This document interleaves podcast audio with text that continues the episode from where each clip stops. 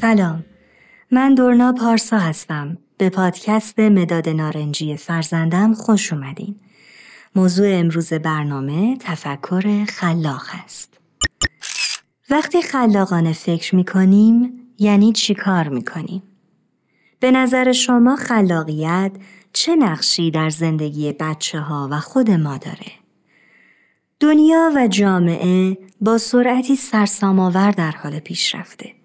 ما نیاز داریم که خودمون رو با توانایی سازگاری با این روند مجهز کنیم و تسلیم نشیم. تفکر خلاق راهی برای تجهیز شدن و تسلیم نشدنه. آماده شدن برای مواجهه با جهان کار آسونی نیست. با تغییر جهان فناوری ها و روش های جدیدی معرفی میشن. چیزهایی که در مدارس یاد می‌گیریم معمولا در زمانی که شروع به کار کردن می‌کنیم منسوخ میشن. به همین دلیله که امروزه آماده سازی کودکان و بزرگسالان جوان باید متمرکز بر رشد مهارت‌هایی باشه که برای سازگاری با این واقعیت همیشه متغیر حیاتیه. یادگیری همیشگی راهی برای پیشرفت مداومه.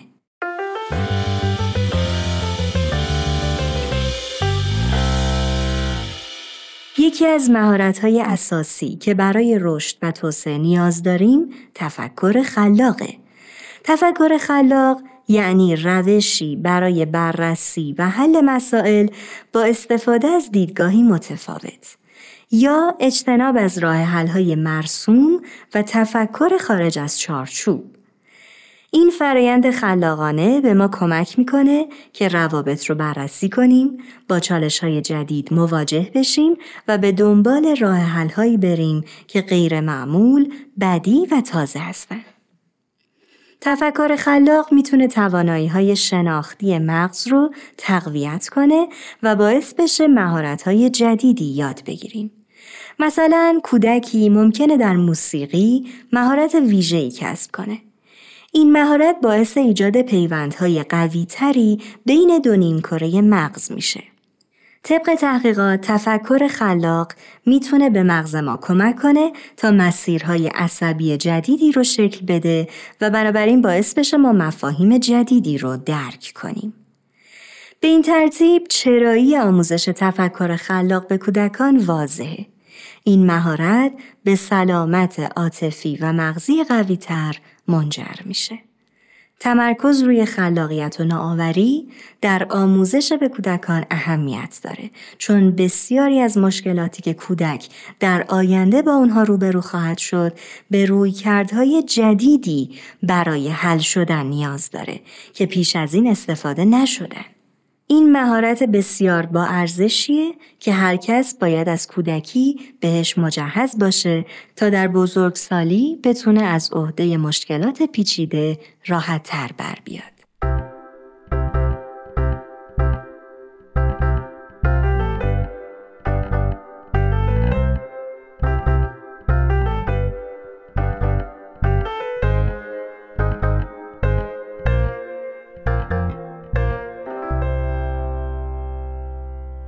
خلاقیت مهمه چون در یادگیری کودکان تاثیر داره. معمولا همه ما افراد خلاق رو به عنوان شخصیت های باهوش می‌شناسیم. این فرضیه اغلب درسته چون افراد خلاق به خوبی می‌تونن از ظرفیت های مغزشون استفاده کنن و توان بالقوه مغزشون رو به ظرفیت بالفعل تبدیل کنن. مسئله ای که شاید اغلب ما به اون توجه نمی کنیم اینه که سیستم های متداول آموزشی به صورتی طراحی شدن که ناخواسته به خلاقیت کودکان آسیب می‌زنن و اون رو غیر فعال می‌کنن. ولی نکته خوشحال کننده اینه که خلاقیت به صورت بالقوه در همه ما وجود داره و می‌تونه فعال و تقویت بشه در سالهای اخیر محققان به شواهدی دست پیدا کردن که نشون میده خلاقیت می‌تونه تقویت بشه. باید تمرین بشه و آموزش داده بشه. روش هایی که خلاقیت رو پرورش میده یکی از عوامل تخیله. شما می‌تونین با کودکتون بازی های متفاوتی انجام بدین. مثلا در یک روز آفتابی به پیکنیک برین و با کودکتون به آسمون نگاه کنین و با ابرها داستان سرایی کنید. روش دیگه استفاده نامتعارف از وسایله. مثلا از خودکار به عنوان میکروفون استفاده کنید یا مثال های دیگه. می‌تونیم سعی کنیم بیشتر بازی هایی رو انجام بدیم که به استراتژی نیاز داره و نقش رهبری رو به بچه ها بسپاریم. یکی از راه های مهم تقویت خلاقیت در کودکان اینه که به اونها اختیار عمل بدیم و خودمون رو در نقش پیرو او بگذاریم. باید بذاریم کودکمون به صورت مستقل تصمیم بگیره که چطور بازی رو پیش ببره. باید تلاش کنیم در مقابل وسوسه هدایت بازی به سمتی که فکر می‌کنیم منطقی تره مقاومت کنیم. خوبه که به بچه ها اجازه بدیم در فضای خلاق ذهنی خودشون سیر کنن و در اون قدم بزنن.